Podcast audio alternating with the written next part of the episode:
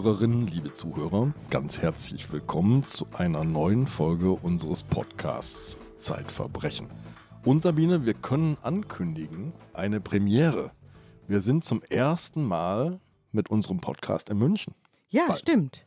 Wir sind nicht zum ersten Mal auf der Bühne, aber wir sind zum ersten Mal in meiner bayerischen Landeshauptstadt, in meiner Heimat zugange. Na, ich bin gespannt, ob das ein Heimspiel wird. Am 20. November werden wir da sein in der Isar-Philharmonie. Mhm. Da war ich auch noch nie. Ja, großer Saal, Mhm. große Vorfreude. Und wann geht der Verkauf los? Am 9. Oktober geht unsere Website live und dann kann man über www.zeit.de slash verbrechen-live uns finden Mhm. oder einfach, indem man unseren Newsletter abonniert, dann bekommt man auch alle Auftritte mit, die wir so planen. Ja, genau. Da steht immer alles drin im Newsletter. Der ist ja auch kostenlos, kann jeder haben. Und wer sich dafür interessiert, dass Andreas und ich in München auftreten, der kann sich ja jetzt da einklinken. Jetzt müssen wir eigentlich eine lange Pause machen.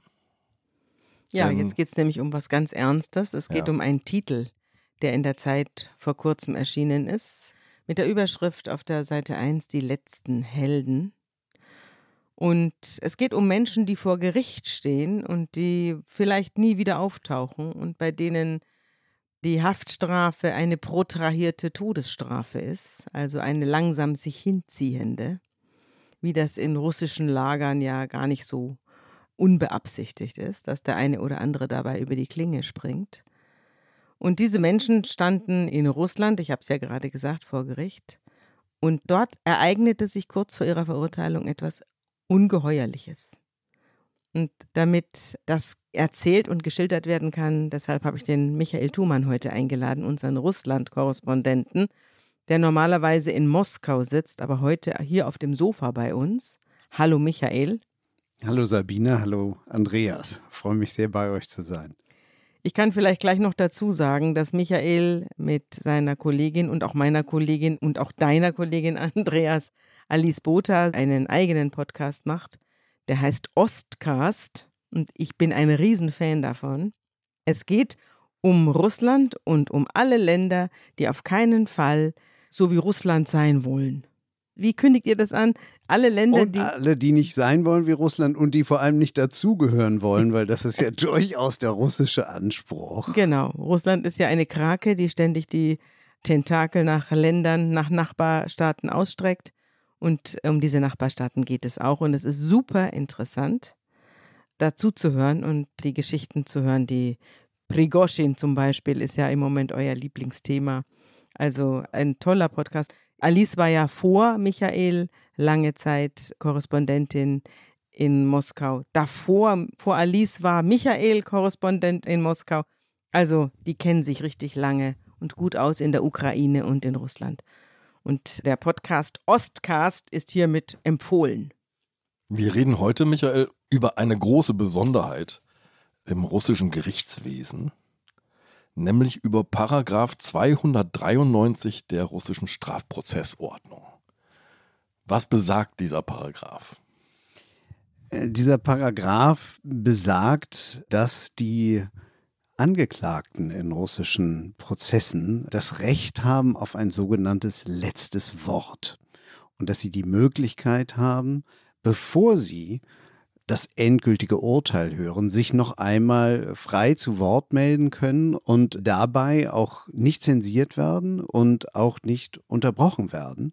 Und insoweit halt noch einmal vor der Öffentlichkeit, weil diese letzten Worte werden immer protokolliert und von Leuten, die mithören, auch von den Anwälten mitgeschrieben und geraten so immer an die Öffentlichkeit. Und das ist im Grunde genommen die letzte Möglichkeit, sich noch einmal an Russland zu wenden, aber auch raus an die Welt.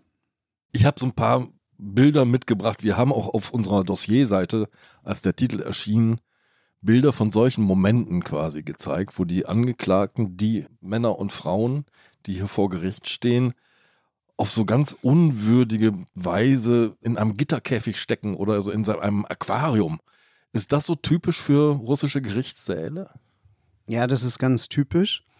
Das Aquarium, ein Glaskasten, in dem die dann sitzen, der in äh, diesen russischen Gerichtssälen eingebaut ist, ist im Grunde genommen schon so eine modernisierte Variante.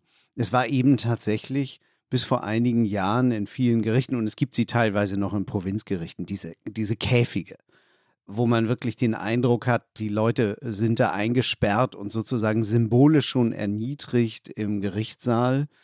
Und das Aquarium ist insoweit einfach eine etwas ansehnlichere Variante, aber es ist natürlich am Ende das Gleiche. Der Angeklagte, der sitzt dort nicht auf der Bank wie in westlichen Gerichtssälen, sondern er ist halt schon jetzt eingesperrt, bevor er das Urteil schon jetzt überhaupt. Verurteilt. Genau, er sitzt schon drin, Mhm. bevor er überhaupt verurteilt Mhm. ist. Ne? Also das letzte Wort gibt es natürlich in Deutschland auch. Das ist ja keine russische Spezialität, sondern jeder Angeklagte hat auch in Deutschland, bevor das Urteil fällt, ein Recht auf das letzte Wort. Meistens sagen die gar nichts, verzichten drauf, die Angeklagten, oder sie sagen, ich schließe mich meinem Verteidiger an, der hat gerade ein langes Plädoyer gehalten. Oder sie sagen, ich bin unschuldig.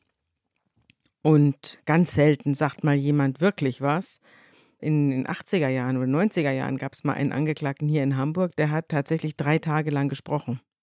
Das war ein Sexualstraftäter, der auch überführt war und danach auch verurteilt wurde, aber der drei Tage lang ein letztes Wort, mit Ausführungen um Ausführung, um den Schuldspruch vor sich herzuschieben und hinauszuzögern, bis er dann am Schluss, und dann geht es eben bis um 4 Uhr, dann wollen die Bediensteten nach Hause, dann muss das Gericht das auf morgen verschieben Dann und dann vertagt. fing er wieder an am nächsten Tag, hatte über Nacht sich erholt, neuen Stoff gesammelt und fing dann wieder an und bis am Schluss eben auch der Angeklagte schlapp gemacht hat und dann wurde er verurteilt. Aber das war eine denkwürdige Veranstaltung.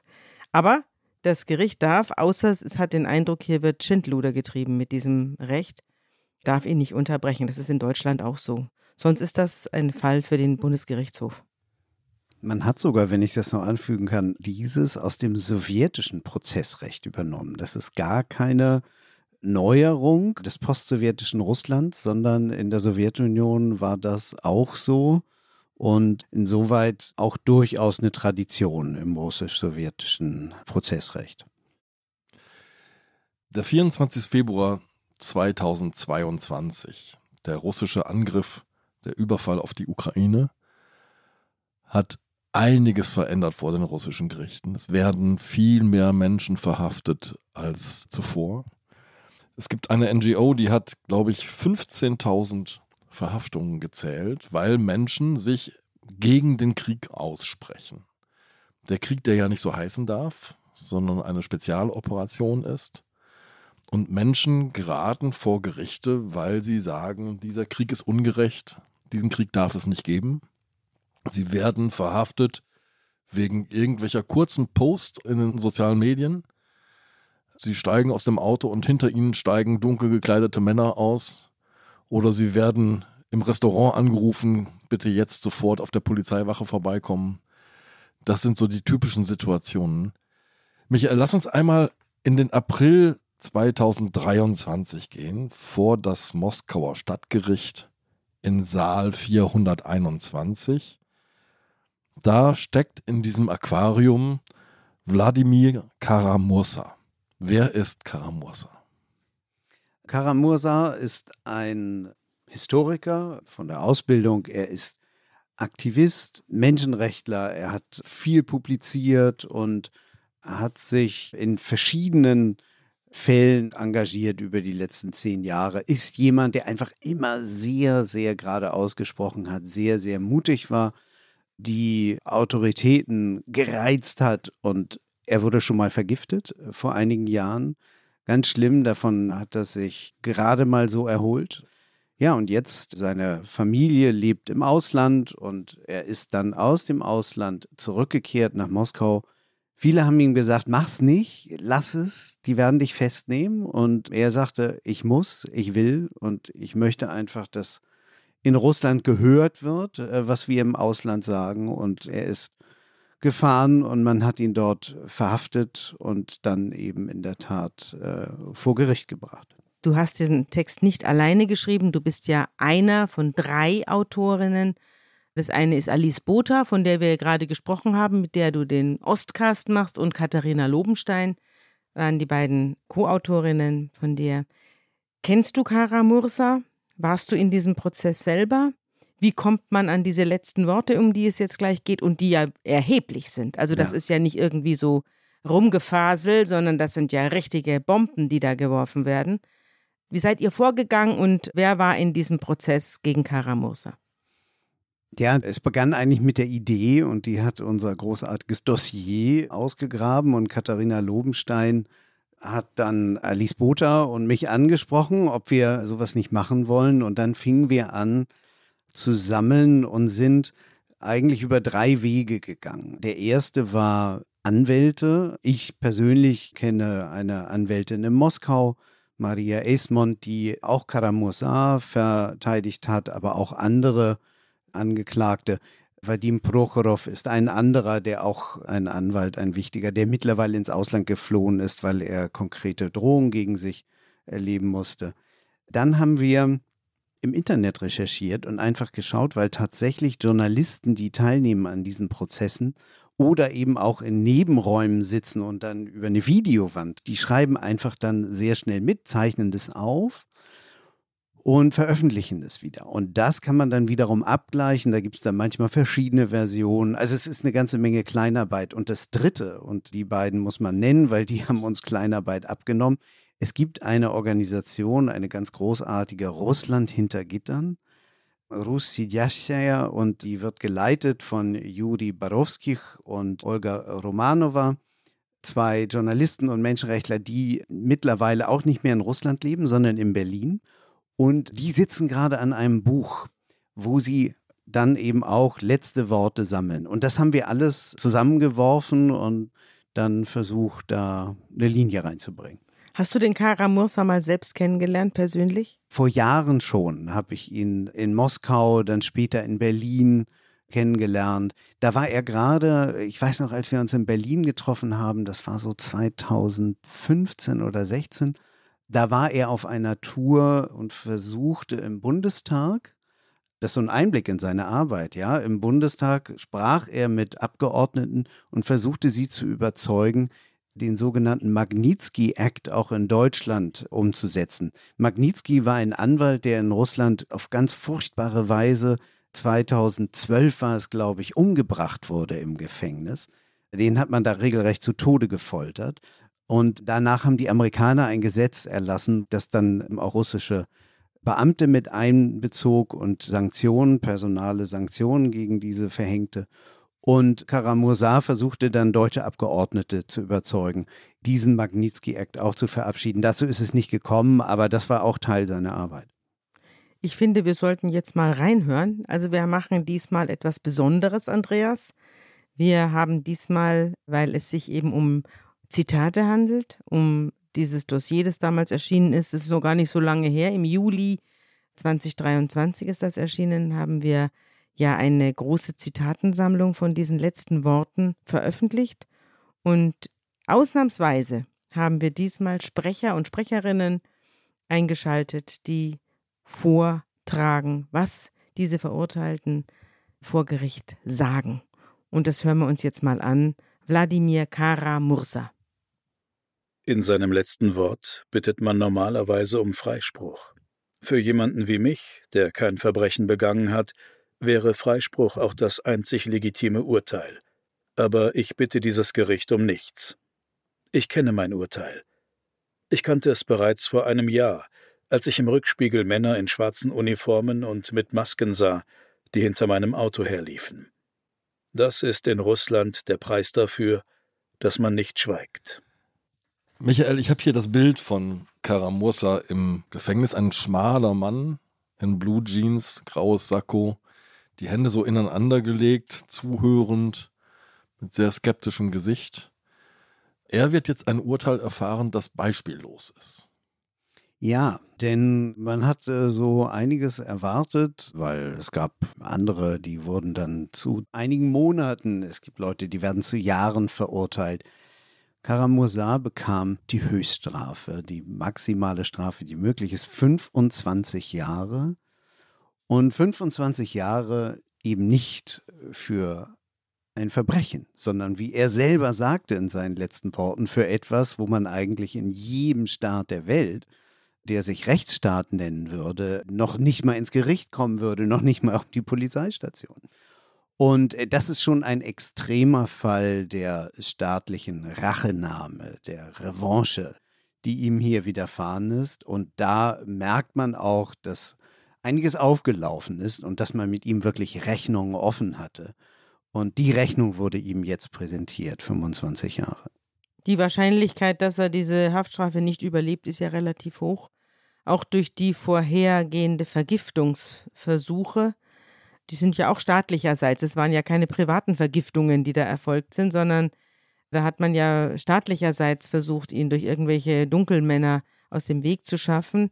Was war denn das für eine Vergiftung, die er da erlitten hat? Es war eine rätselhafte Substanz, die ihm auf irgendeine Weise zugefügt wurde und die halt eben dazu führte, dass er einfach ganz lange nicht wirklich essen konnte und dass er wirklich auf der Intensivstation behandelt werden musste. Es ist wie üblich, der russische Geheimdienst arbeitet mit Substanzen, die sich dann nicht mehr richtig nachweisen mhm. lassen.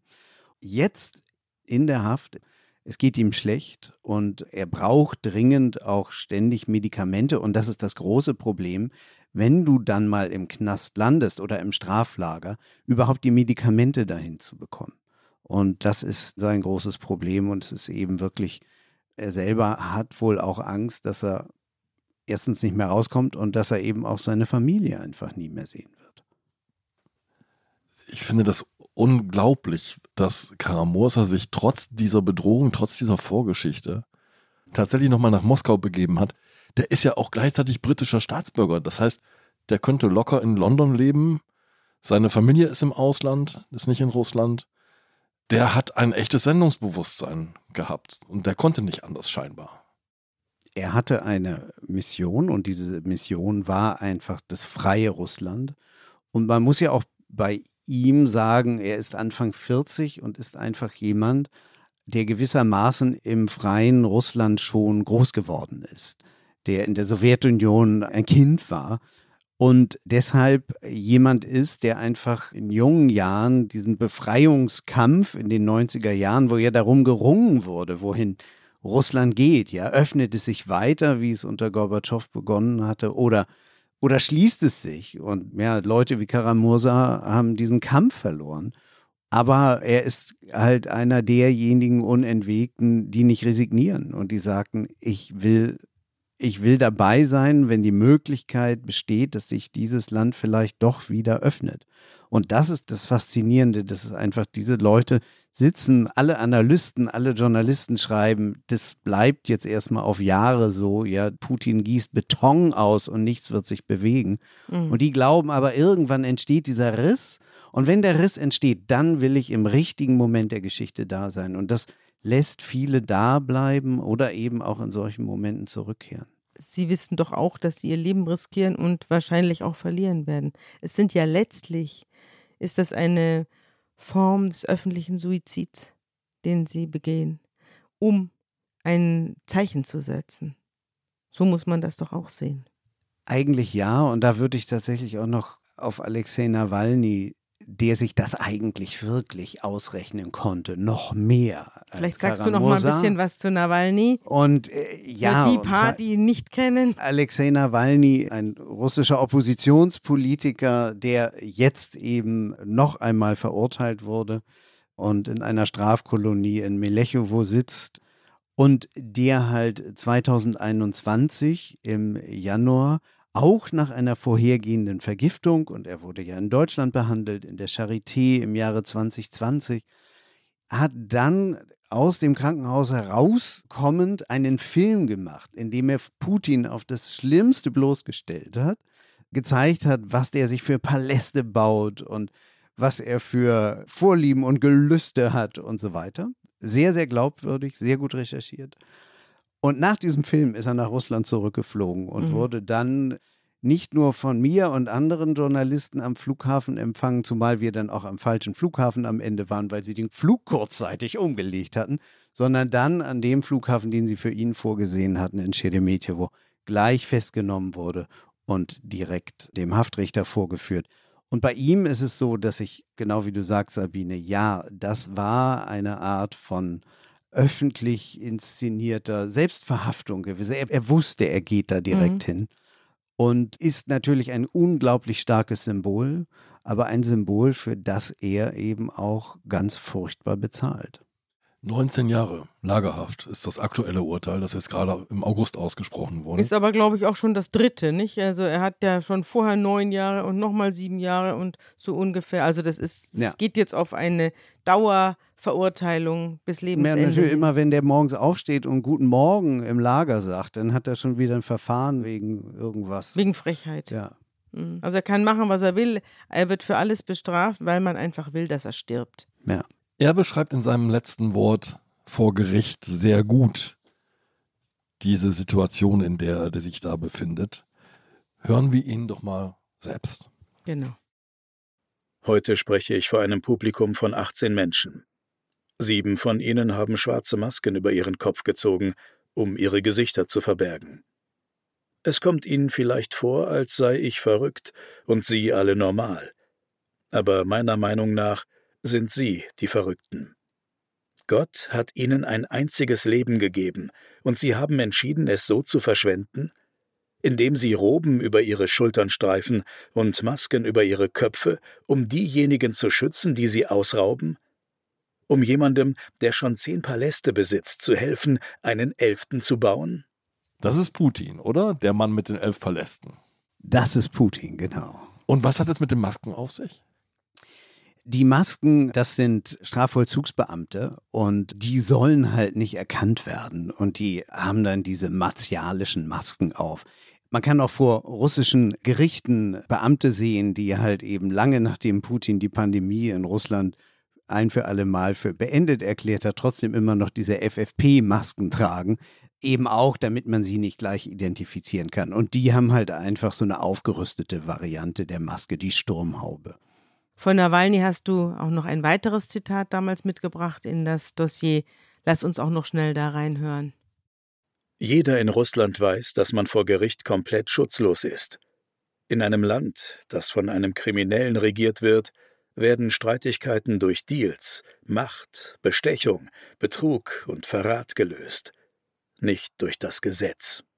Ich wollte noch darauf hinweisen, dass Nawalny, als er festgenommen und das erste Mal verurteilt worden ist, eine sehr lange und ergreifende Rede gehalten hat, die wir jetzt nicht wiedergeben können, weil sie hier den Rahmen sprengen würde. Aber wir haben sie in der Ostersendung unseres Podcasts unter Pfarrerstöchtern einmal ganz verlesen lassen. Das war die Ostersendung 2022, Macht und Widerstand heißt die. Und da liest unser Sprecher die gesamte Rede Nawalnys damals vor Gericht. Und man fragt sich ehrlich gestanden, also wer es hören will, höre mal rein und man fragt sich eigentlich, wie der russische Staat, du hast ja gerade gesagt, alles wird in Beton gegossen, jeder, der nur ein Blatt hochhält und auch nur ein weißes Blatt hochhält, der wird schon einkassiert vom Geheimdienst oder von der Polente. Die Frage ist, warum leistet sich der russische Staat solche letzten Worte?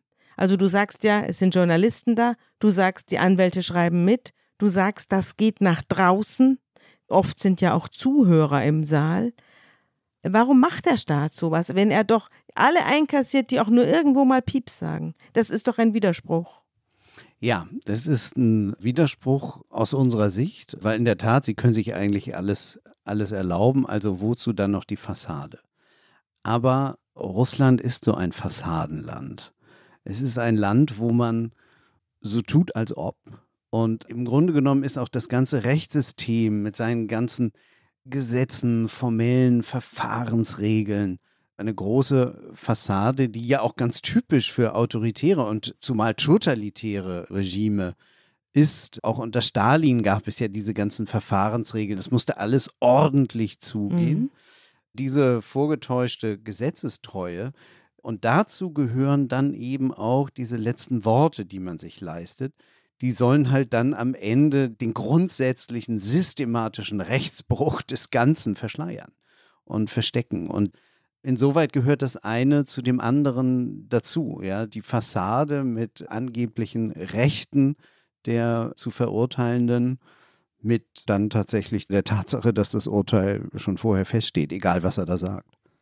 Also das ist ja irre, ne? Das ist so ein Paradox. Je größer der Rechtsbruch im Großen ist, und das ist ja ein systematischer Rechtsbruch, der hier äh, vonstatten geht, umso pedantischer sozusagen die Gesetzestreue im Kleinen. Ne? Paragraph 293 der Strafprozessordnung muss eingehalten werden. Ja, genau. Ja. Und auf diese Art und Weise hast du auch alle möglichen Regeln. Du hast auch in den Lagern alle möglichen Regeln. Hast du irgendwie zum Frühstück das oberste Knopfloch deiner Jacke nicht zugemacht, ja, da kann dir gleich einer kommen und sagen, dafür gibt es jetzt drei Tage Isolationshaft im Karzer. Mit den Regeln machen sie dich fertig. Wie muss man sich denn so ein Gefängnis vorstellen? Es gibt ja mehrere Sorten von Gefängnissen. Es gibt psychiatrische Anstalten, in denen die Leute verschwinden. Es gibt Lager. Das erinnert mich an Dostoevsky und an Solzhenitsyn. Und es gibt normale Gefängnisse. Wodurch unterscheiden sich diese Institutionen? Was passiert da mit den Leuten? Wie muss man sich das Leben da vorstellen? Also diese Lager und deshalb ist die Erinnerung an Dostoevsky und Solzhenitsyn, die das ja umfassend beschrieben haben als Schriftsteller, ist vollkommen berechtigt, weil tatsächlich, und das hat mal der jetzige stellvertretende Vorsitzende des Sicherheitsrats, Dmitri Medvedev, der ja mal Präsident war und uns da allen irgendwie ein bisschen verdaulicher und netter erschienen damals, der hat ja mal gesagt, das russische Rechtssystem und, und Strafjustizsystem ist immer noch weitgehend sowjetisch also kommt von höchster Stelle. Dieses Lagersystem hat halt eine lange Tradition und in Russland ist natürlich die Geografie, die das begünstigt, weil man kann die Leute halt eben wo wirklich sehr, sehr weit weg schicken, auch in klimatisch halt eben sehr ungünstige Zonen und schon allein damit bestrafen. Das Lager unterscheidet sich und es gibt viel mehr Lager als Gefängnisse in Russland. Das ist auch interessant, dass es gar nicht so viele Gefängnisse gibt. Die Zahl variiert ständig zwischen 550 und 600 Lager derzeit unter diesem System FSIN. Und das ist sozusagen die große Lagerverwaltung. Das war früher mal, unter Stalin hieß das mal Gulag. Gulag das genau. kennen wir. Nicht? Heute mhm. heißt es FSIN, FSIN auf Russisch. Und die Lager sehen also so aus, das ist also ein größerer Bereich und die Insassen sitzen eben nicht wie in einem Gefängnis, dann so in einem geschlossenen Gebäude, wo die Zellen sind und dann womöglich auch Einzelzellen oder Mehrmannzellen und Mehrfrauzellen, sondern es gibt richtige Baracken, wie wir das halt eben uns so im Lager vorstellen, ja, wo die manchmal da mit 100 Mann drin So wie wir es aus den Aufnahmen von KZs kennen. So wie wir das kennen, genau, richtig. Ja. Also insoweit ist das, was das Schlafen und was dieses Kollektive angeht, wo man einfach irgendwie mit 100 Leuten in einem Raum schläft und alles hört und gestört wird und so weiter und so fort, genau das Gleiche. Und dann ist dabei halt eben, weil die häufig auch Arbeitslager sind, ist dabei dann eben noch irgendeine Fabrik, wo man dann irgendwie was nähen oder was kleben oder was Steinbrüchen geht. Das heißt also, es gibt dann meistens auch was zu tun tagsüber und einen ganz harten Lageralltag, wo man dann halt eben sehr früh geweckt wird. Aber das für sich ist noch nicht mal das Schlimmste, sondern das Schlimmste ist eigentlich, wenn man tatsächlich dann mal in die Isolationshaft genommen wird. Mhm. Und das ist etwas, was Nawalny halt regelmäßig immer wieder passiert und worüber er sehr klagt. Mhm. Die Zellen, die dann in so einer Isolationszelle oder auch in den Gefängnissen obwalten, die sind ja dann sehr klein, sechs Quadratmeter oder was. Dann dürfen sie sich nicht hinlegen, ein Stuhl ist auch nicht da, die müssen also auf und ab gehen. Machen sie, glaube ich, auch, die Gefangenen, weil es so kalt ist. Und dann erst um 22 Uhr dürfen sie das Bett aufklappen und um 6 Uhr müssen sie schon wieder aufstehen. Für jeden, der eine gesundheitliche Beeinträchtigung hat, ist das natürlich eine Katastrophe. Und also obendrein Licht. Ne? Also mhm. es ist dann zu unmöglichen Zeiten, gern dann in der Nacht zwischen zwei und vier, ist dann irgendwie irgendeine irre Neonleuchte an, wo dann irgendwie noch eine Fliege drin rumsurrt und das dann flackert, also um sicherzustellen, dass du dich auch nachts gut erholst. Und das sind halt eben diese Foltermethoden des täglichen Daseins einfach ja. nur. Nicht? Ohne dass irgendeiner irgendein Werkzeug herausgeholt hat. Das ist im russischen System systematisch, ne? auch in der Untersuchungshaft. Es gibt Zellen, die sind mit mehr Gefangenen belegt, als es Betten gibt. Die müssen in Schichten schlafen. Es gibt Berichte darüber, dass sie immer dann zum Verhör abgeholt werden, wenn gerade ihre Schlafschicht eigentlich beginnt. Also es ist ein systematischer Staatsterror, der hier ausgeübt wird. Die Menschen, die mutig sind, sich zum Krieg äußern, sich gegen Putin äußern, wissen das doch eigentlich. Ist das System trotz allen Horrors nicht abschreckend genug, sozusagen? Es ist ja, es ist ja ein Versuch einer Erpressung, einer gezielten Verstummung dieser kritischen Stimmen. Also, das schreckt schon ab. Wenn wir mal die Zahlen nehmen, die du vorhin nanntest, ja, ja diese 15.000, die OWD-Info angegeben hat an Verhaftungen seit Kriegsausbruch, seit dem Überfall auf die Ukraine Februar 22, dann sieht man einfach, wenn man die Statistik genau anguckt, dass tatsächlich die meisten Verhaftungen am Anfang waren, weil da sind die Leute dann auf die Straße gegangen, haben protestiert, haben Protestplakate hochgehalten und in letzter Zeit ist es halt eben wirklich sehr, sehr wenig geworden. Und ich selber sehe in Moskau nochmal gelegentlich unter einer Brücke so einen verschämten Graffiti Nein zum Krieg, der den nächsten Tag schon wieder übergemalt ist. Aber es ist sehr wenig geworden. Und insoweit haben diese, weil alle Leute wissen, was ihnen da blüht, hat das schon Wirkung. Es hat Wirkung, sag ich mal, auf die große Masse, weil eben viele sich wegducken. Aber es hat eben keine Wirkung auf diese Unentwiegten, wie Karamursa, der zurückgekehrt ist, oder Nawalny, der zurückgekehrt ist, oder diverse, von denen wir ja auch in dem Dossier sprechen, die sich dann geäußert haben. Das heißt aber, in der breiten Masse und für die schlichte Herrschaftssicherung wirkt es schon. Also nur die, die den Tod verachten. Nur die sind diesem System wirklich gewachsen. Wollen wir uns noch eins anhören? Ja. Ja, ich habe äh, noch Andreas? jemanden mitgebracht hier. Ilya Yashin. Politiker aus Moskau, der hatte in einem YouTube-Video über das Massaker in Butscha gesprochen. Wir erinnern uns alle an die schrecklichen Bilder aus Butscha. Sein letztes Wort spricht er am 5. Dezember 2022 und da hören wir jetzt mal rein. Ich bereue nichts. Lieber als ehrlicher Mensch zehn Jahre hinter Gittern verbringen, als schweigend und in Schande in dem von der eigenen Regierung vergossenen Blut zu schmoren. Es sind starke Worte.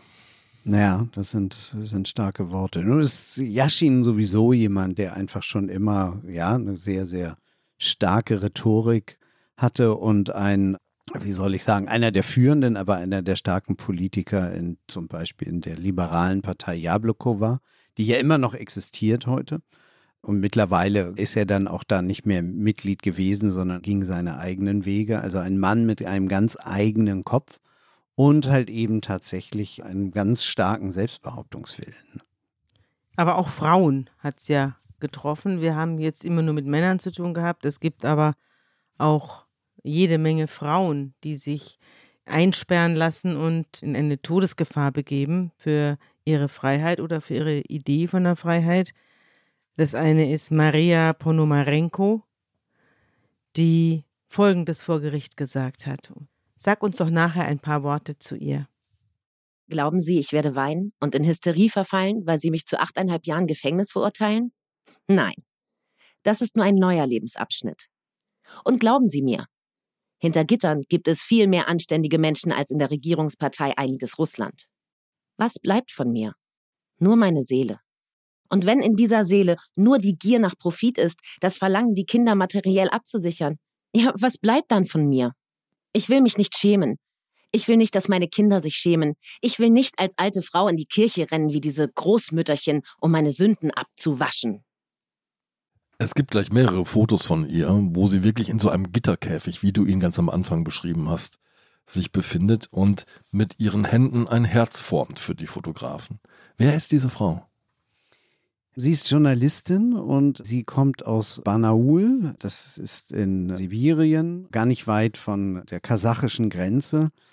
Und sie hat als Journalistin, als Lokaljournalistin gearbeitet, hat zwei Kinder und eigentlich dort, wie soll ich sagen, ganz, ganz normales Leben geführt. Sie war keine keine Heldin oder auch kein Karamursa, der irgendwie in anderen Ländern herumreiste und versuchte, irgendetwas zu erreichen, sondern hat halt da ihre Arbeit gemacht. Aber sie war eben eine, die sich nicht den Mund verbieten lassen wollte.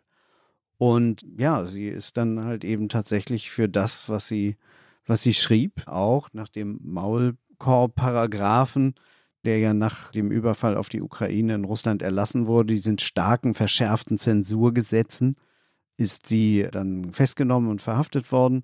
Und da hat man sie in ein Untersuchungsgefängnis gebracht und da passierte etwas, was sie dann in große Probleme gebracht hat, weil sie sollte sich komplett ausziehen in einer erniedrigenden Prozedur. Das war noch im, in U-Haft.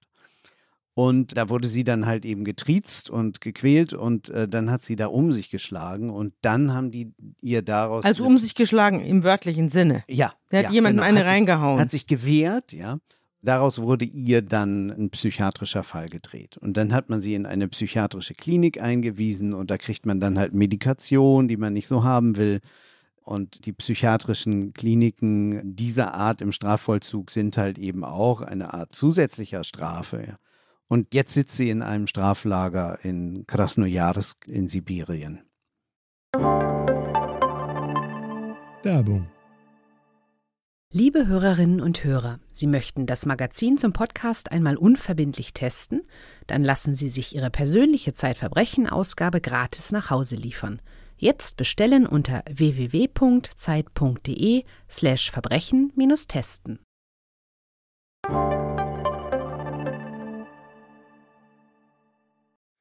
Dem Straflager entkommen ist Alla Gutnikova. Ihr Bild aber vor Gericht ist, glaube ich, um die ganze Welt gegangen. Eine junge Frau. Vielleicht sagen wir noch an dieser Stelle schnell dazu, dass man diese Bilder, die wir hier beschreiben, dass man die alle bei uns im Newsletter sehen kann. Wir bilden das ab, was wir in dem Dossier damals veröffentlicht haben an Fotografien. Eine junge Frau, wilde Locken, schmales Gesicht und eine kämpferisch erhobene Faust. Dieses Bild ging um die Welt. Ihre letzten Worte vor Gericht hat sie am 3. April 2022 gesprochen und da hören wir jetzt mal rein. Als ich 19 war, fuhr ich nach Majdanek und Treblinka. Dort lernte ich, wie man sagt, in sieben verschiedenen Sprachen. Never again, jamais plus, nie wieder, nigde vizai. Später lernte ich noch ein paar wichtige Lektionen. Erstens, Wörter haben Bedeutung. Zweitens, man muss die Dinge beim Namen nennen. Und schließlich, sapere aude, habe den Mut, dich deines Verstandes zu bedienen. Diese Verdrehung, von der du vorhin gesprochen hast, dass ein besonders brutales System eben dieses Ventil lässt, auch um weiter existieren zu können, das erinnert mich so ein bisschen an das alte Rom, wo es die Saturnalien gab. Weißt du, was das war, Michael? Das ist Erinnere ein, mich. Ja, es ist letztlich das Silvesterfest.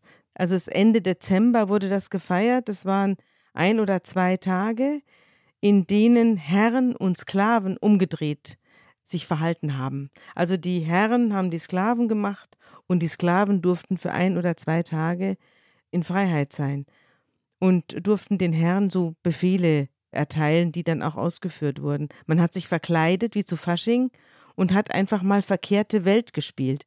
Und je brutaler das römische System war und je brutaler die Sklaven unterdrückt wurden, umso ausgelassener feierte man die Saturnalien. Und man muss auch wissen, dass auf jeden römischen Bürger ungefähr fünf bis zehn Sklaven kamen. Also die Bürger Roms lebten in großer Gefahr.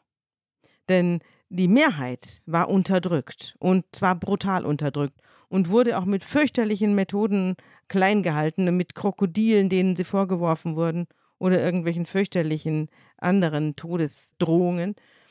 Und einmal im Jahr eben dieser Quatsch, ja. Und so ein bisschen kommt mir das hier auch so vor, wie bei den Saturnalien, wenn hier Putin angegriffen werden darf, vor Gericht von Angeklagten, die also mehr oder weniger auf der Schlachtbank schon sitzen. Wollen wir uns mal so einen Angriff auf Putin anhören?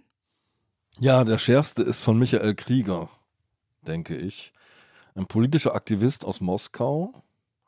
Er hat kremlkritische Facebook-Posts veröffentlicht. Das ist sein Verbrechen. Letztes Wort, 17. Mai 2023. Das ist noch gar nicht so lange her. Allen ist klar, dass Putin seine Machtposition nicht freiwillig aufgeben wird. Deshalb ist seine Verhaftung und Hinrichtung die einzige Möglichkeit, das mörderische Blutvergießen zu stoppen, das er, ich betone, er gegen das Brudervolk der Russen, das Volk meines Vaterlandes, meiner geliebten Ukraine entfesselt hat. Da fordert jemand die Hinrichtung Putins. Wirkt sich das nochmal aufs Strafmaß aus? Ist dann gar nicht so einfach, weil ja die Urteile schon vorher geschrieben sind ähm, und insoweit. Sieben Jahre Straflager hat er ob bekommen. man, genau, ob man da dann noch im Nachhinein noch schnell korrigiert, kann ich nicht sagen, da ich sozusagen die erste Version nicht kenne. Meistens ist ja auch in der Tat zwischen dem letzten Wort und der Urteilsverkündung liegen dann noch ein paar Tage, also Sie können dann nochmal nachkorrigieren. Aber in der Tat, bei Kriegers Beispiel ist es so faszinierend, dass ähm, Leute in diesen letzten Worten Dinge sagen, die so kritisch sind, wie sie sie nie vorher in der Öffentlichkeit gesagt haben. Und sie sind eigentlich für viel Geringeres verurteilt worden. Ein anderes Beispiel übrigens auch von einem jungen Studenten, der hatte eine Telegram-Gruppe gegründet in Moskau, ein Mathematikstudent, äh, Dmitri Ivanov. Der war super, der war einfach einer der Besten an seiner Hochschule, stand kurz vorm Examen, so eine der Hoffnungen des russischen Vaterlandes gewissermaßen. Ja. Und der hatte halt diese Telegram-Gruppe gegründet gegen den Krieg und wurde dann zu acht Jahren verurteilt und hat eben auch in seinen letzten Worten da gestanden und hat dann gesagt, mit Blick und Hinweis auf Putin, habt keine Angst zu sagen, dass der Kaiser keine Kleider trägt.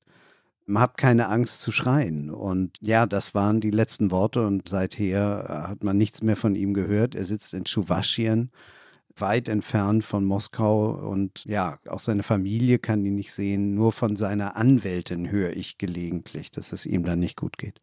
Darf ich mal fragen, warum sich das Land auch seiner besten Köpfe beraubt auf diese Weise? Ich meine, wir brauchen uns nicht wundern, dass solche totalitären Staaten letztlich, obwohl sie eine unglaubliche Bevölkerungsmenge haben, in der sehr, sehr viele, schon allein statistisch sehr, sehr viele hochintelligente Menschen ja vorkommen müssen. Trotzdem letztlich nicht richtig hochkommen, weil sie offenbar alle, die Grips haben und die auch ein bisschen Rückgrat haben, vernichten.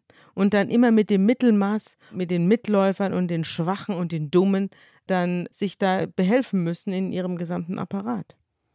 Ja, Mittelmaß ist genau das, was jetzt heute in Russland gefragt ist. Ja, heb deinen Kopf nicht, denk nicht selbst. Auf der einen Seite ruft Putin dazu auf, wir brauchen IT-Experten und wir brauchen dringend äh, gut ausgebildete Leute. Und auf der anderen Seite jagt er sie aus dem Land. Es haben ja Zehntausende, gerade im IT-Bereich, das Land verlassen mhm. seit Kriegsausbruch. Und obendrein eben werden tatsächlich Leute, die besonders, und so ist es halt eben manchmal mit klugen Köpfen, die sind nicht immer so ganz gerade oder so ganz kontrollierbar, weil sie eben out of the box denken. Aber für sowas ist heute in Russland sehr wenig Platz. Es ist gefährlich, out of the box zu denken und zu reden. Und das wird natürlich in Russland auch entsprechend zu Mittelmaß in allen Leistungen führen, ganz klar.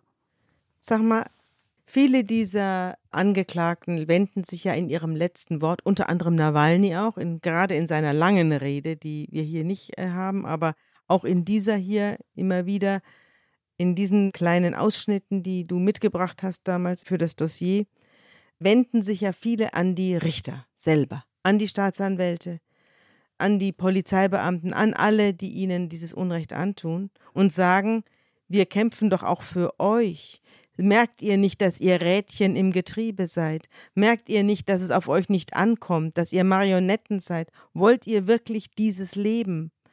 Und ich frage mich dann, ich weiß auch nicht, ob du das weißt, ob du da mal Einblick gewonnen hast in solche Seelen. Wie kommt das denn an bei diesen Menschen? Oder sind die schon so verstopft und verfettet, dass sie das gar nicht mehr hören und dass es gar nicht mehr zu ihnen durchdringt. Hast du mal mit einem Richter, mit einem Staatsanwalt, mit einem Polizisten gesprochen, der dir beschreibt, welche Wirkung solche Worte auf ihn haben könnten? Ich habe schon mit russischen Richtern und Staatsanwälten gesprochen, aber es war in den 90er Jahren, als die sich sprechen ließen, damals im offenen Russland. Und heute sind diese Seelen vielfach verpackt. Also erstens die Staatsanwälte, die tragen ja alle Uniformen im Gericht. Ne? Die sehen eigentlich alle aus wie Polizisten. Und die Richter haben dann halt eben, das erinnert dann schon mehr wiederum an, äh, so wie das bei uns aussieht, die haben halt eben Roben, aber die haben sowas Roboterhaftes. Die spulen ja auch ihre Texte runter. Und da wird irgendwie nicht neben der Spur geredet, sondern die reden einfach, als würden sie gerade so ein Gesetz vorlesen. Teilweise tun sie es ja auch, aber danach ihre freie Rede dann hört sich nicht anders an. Und im Grunde genommen sind es, wie ich glaube und wie ich das so in diesen Prozessen gesehen habe, ziemlich arme Würstchen, die selber die ganze Zeit aufpassen müssen, dass sie natürlich nichts Falsches sagen, dass nichts sie nicht selber machen. im Glaskasten und dass sitzen sie nicht selber, Woche. genau. Und insoweit sind die wahnsinnig formalistisch und gleichzeitig versuchen sie auch, sie sind sehr vorsichtig, sie nuscheln auch wahnsinnig. Das Mhm. ist also bei manchen Gerichtsprozessen, so bei Karamursa, war es so, man, man hat dann kaum verstanden das Mhm. Urteil und musste sich das nachher zusammenpuzzeln. Ist natürlich auch so eine Machtgeste, wenn alle sich hinbeugen müssen und das Ohr hinhalten. Ja, oder es ist eine Geste, dass man es selber, also dass man es kaum aussprechen mag. Ja. So kann ja. man es ja auch lesen. Ja, ja, richtig, wenn sie diese Restscham noch Mhm. haben. ne? Und hinzu Mhm. kommt noch, und das ist auch ein ganz, ganz unguter Mechanismus im russischen Rechtssystem, dass es so eine Art Wettbewerb gibt. Also es gibt tatsächlich bei den Ermittlern, gibt es so Scoreboards, ja, also wer mehr Fälle abgeschlossen hat, äh, hat bessere Chancen auf eine Beförderung. Das gibt es auch bei Polizisten und auch bei Richtern. Ähm, Also ein Bonus. Heißt so ein bisschen Bonus, das ist im Grunde eine alte sowjetische Quantitätsideologie, ja. Planübererfüllung kommt gut und dafür kriegt man halt entsprechende Beförderung. Und das ist äh, nicht gut für die, für die Verurteilten und Angeklagten, selbstverständlich. Was mich auch wundert, ist, dass unsere Fotos immer nur freundliche Leute zeigen. Also wir haben ja sehr viele Fotos damals gezeigt in dem Dossier. Du hast gerade einige beschrieben, Andreas. Aber es sind nie verbitterte, weinende, ringende, sich Haare raufende, verheulte, verquollene Personen zu sehen, sondern es sind Leute zu sehen, die lachen, die das Victory-Zeichen machen, die winken, die das Herz machen, wie Frau Ponomarenko. Einige schauen still, aber fast alle machen den Eindruck, als seien sie bester Stimmung und es läge vor ihnen jetzt vier Wochen Urlaub. So sehen die aus. Warum? Das hat natürlich so ein bisschen auch damit zu tun, dass einige, wie zum Beispiel die belarussische Präsidentschaftskandidatin, verhinderte Kandidatin Maria Kolesnikova zum Beispiel auch dieses Herzchenzeichen machte, dass Alexei Nawalny das bei seiner Verhaftung eben auch schon machte und dass man sich da so ein bisschen voneinander abgeschaut hat Mhm. und halt eben deutlich machen will, dass man sich nicht brechen lässt. Und da ist halt eben dann die Aufnahme, diese letzten Aufnahmen, die man dann halt eben tatsächlich noch in die Welt schicken kann, die ist sehr, sehr wichtig. Aber das Lächeln finde ich so wichtig, weil man kann ja am Lächeln eines Menschen dann durchaus sehen, ob er überhaupt je gelernt hat zu lächeln. Und ob das Lächeln wirklich aus der Seele kommt oder ob es sich gerade irgendwo aus dem Kostümverleih geliehen hat. Mhm. Und so ein uniformierter Staatsanwalt, wenn die anfangen zu lächeln oder so, das sieht man, dass es nicht echt ist. Und womit wir es hier natürlich zu tun haben. Und das kann ich nur im Falle von Karamursa und von denjenigen, die ich vorher gekannt habe, bevor sie ins Gefängnis gegangen sind, dass das einfach ganz tolle Russinnen und Russen sind. Das ist quasi das Russland, das ich liebe und umarme. Ja, dass es oft wirklich großartige Menschen sind, die dort verhaftet werden. Und die können auch lächeln. Eine letzte Frage noch zu dem ganzen Justizsystem. Die Verteidigung spielt keine Rolle? Die Doch. sind mehr oder weniger Chronisten dessen, was da abläuft? Ja, nein, da komme ich nochmal auf die Maria Eismont, die ich ja schon lange kenne, weil die früher auch mal Journalistin war. Die hat übrigens auch mal von der Zeitstiftung einen Preis bekommen als Journalistin früher und ist später Juristin geworden. Und die kann unheimlich gut reden. Die ist großartig vor Gericht. Die hat auch die Menschenrechtsorganisation Memorial verteidigt. Mhm. Und was die vor Gericht macht, nicht alle Prozesse sind ja geschlossen, sondern viele, viele sind ja offen. Und die zerlegt dann vor der Öffentlichkeit die Argumente und sagt, wenn Sie das und das behaupten, dann kann das und das nicht stimmen. Ihre ganze Anklageschrift ist vollkommen widersprüchlich und damit wertlos. Und das macht sie halt vor aller Augen und Ohren und vor den mitschreibenden Journalisten. Und insoweit ist das sehr wichtig. Und dann ein zweites, ich fragte sie natürlich, weil dann sie zerlegt alles und am Ende kommt dann so ein Urteil raus. Neun Jahre, 15, 25. Frustriert dich das nicht, Maria, habe ich sie gefragt. Und dann sagte sie, nein, weil ich weiß, dass genau dieses der Moment der Geschichte ist. Wir sehen zu, dass hier in die Akten geht. Und das ist wichtig für spätere Rehabilitation, wenn der Putin mal nicht mehr ist. Ja, dass man aus den Akten sofort ersehen kann, wie widersprüchlich und absurd dieser Prozess ist und das Urteil ist, sodass man es dann zu einem späteren Zeitpunkt auch gleich aufheben könnte. Das heißt also, in diesem Furchtbaren verliert man auch niemals die Hoffnung, dass man vielleicht das Ganze doch nochmal aufrollen kann. Unglaublich. Wie groß Menschen sein können. Ne? Dazu passt ja gut das letzte Wort der Alla Gutnikova, die wir ja schon mal gehört haben. Das ist diese sehr, sehr junge Frau, die mir die Faust erhoben hat und ein Symbolbild war für den Widerstand in Russland, für den kleinen, kleinen, kleinen, aber unvorstellbar tapferen Widerstand in Russland. Und sie hat zum Abschluss das gesagt. Wiederhole für dich und andere. Zwei plus zwei ist vier. Schwarz ist schwarz. Weiß ist weiß. Ich bin ein mutiger, starker Mann. Ich bin eine mutige, starke Frau. Wir sind mutige, starke Menschen. Freiheit ist eine Entwicklung, in deren Verlauf man lernt, sich nicht unterjochen zu lassen. Starke Worte, immer wieder. Und du hast ja vorhin schon gesagt, es sind tolle Menschen, denen du da vor Gericht begegnet bist. Wir haben mit Karamursa begonnen. Wir können mit Karamursa enden, denn das, was du schilderst, dieser Traum von einem Russland, das ein ganz anderes Russland sein könnte, das hat er nochmal ganz stark gemacht. Ich weiß, dass der Tag kommen wird, an dem sich die Finsternis über unserem Lande auflöst. Dieser Tag wird so unweigerlich kommen, wie selbst nach dem eisigsten Winter der Frühling kommt.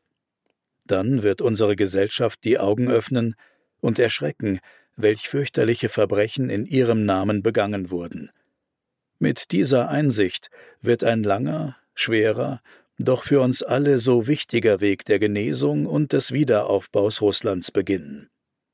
Die Rückkehr in die Gemeinschaft der zivilisierten Länder.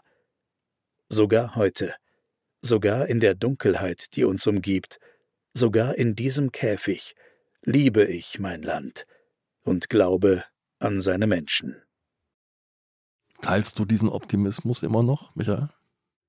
Naja, ich bin natürlich jetzt temporär sehr pessimistisch, muss ich sagen, äh, angesichts dessen, was ich da in Russland sehe, erlebe. Aber wir müssen uns auch immer wieder klar machen, Geschichte ist ja so ein Überraschungsprozess, so eine große, so eine große Überraschungstüte. Und Putin, der hat sein Land aufgedreht, der überdreht es in vielerlei Hinsicht und da sitzt ein unglaublicher Druck in der Gesellschaft, in den Eliten. Da kann jederzeit was schiefgehen und kann uns jederzeit was überraschen. Und das sind genau diese Momente der Überraschung, wo dann plötzlich, und da glaube ich, haben die recht, dass sie nach Russland zurückkehren, beziehungsweise dort sein wollen, wenn das passiert, weil gerade dann ist es ja so wichtig, da zu sein.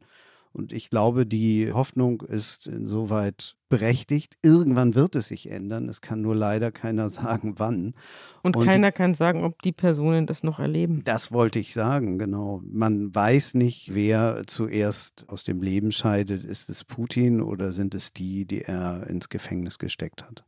Maria Ponomarenko ist da ganz eindeutig. Sie sagt, nie sind totalitäre Regime so stark wie kurz vor ihrem Zusammenbruch. Wir sehen uns in Freiheit. Lieber Michael, vielen Dank, dass du uns diesen Einblick in das russische Gerichtssystem möglich gemacht hast. Ja, es war eine Begegnung mit fast religiös entrückten Menschen. Anders kann man sich das gar nicht vorstellen, dass jemand sich freiwillig in so eine Situation begibt. Schön, dass du da warst und vielen Dank, Michael. Vielen Dank euch und vielen Dank, dass wir über diese Menschen sprechen konnten und es wird ihnen helfen.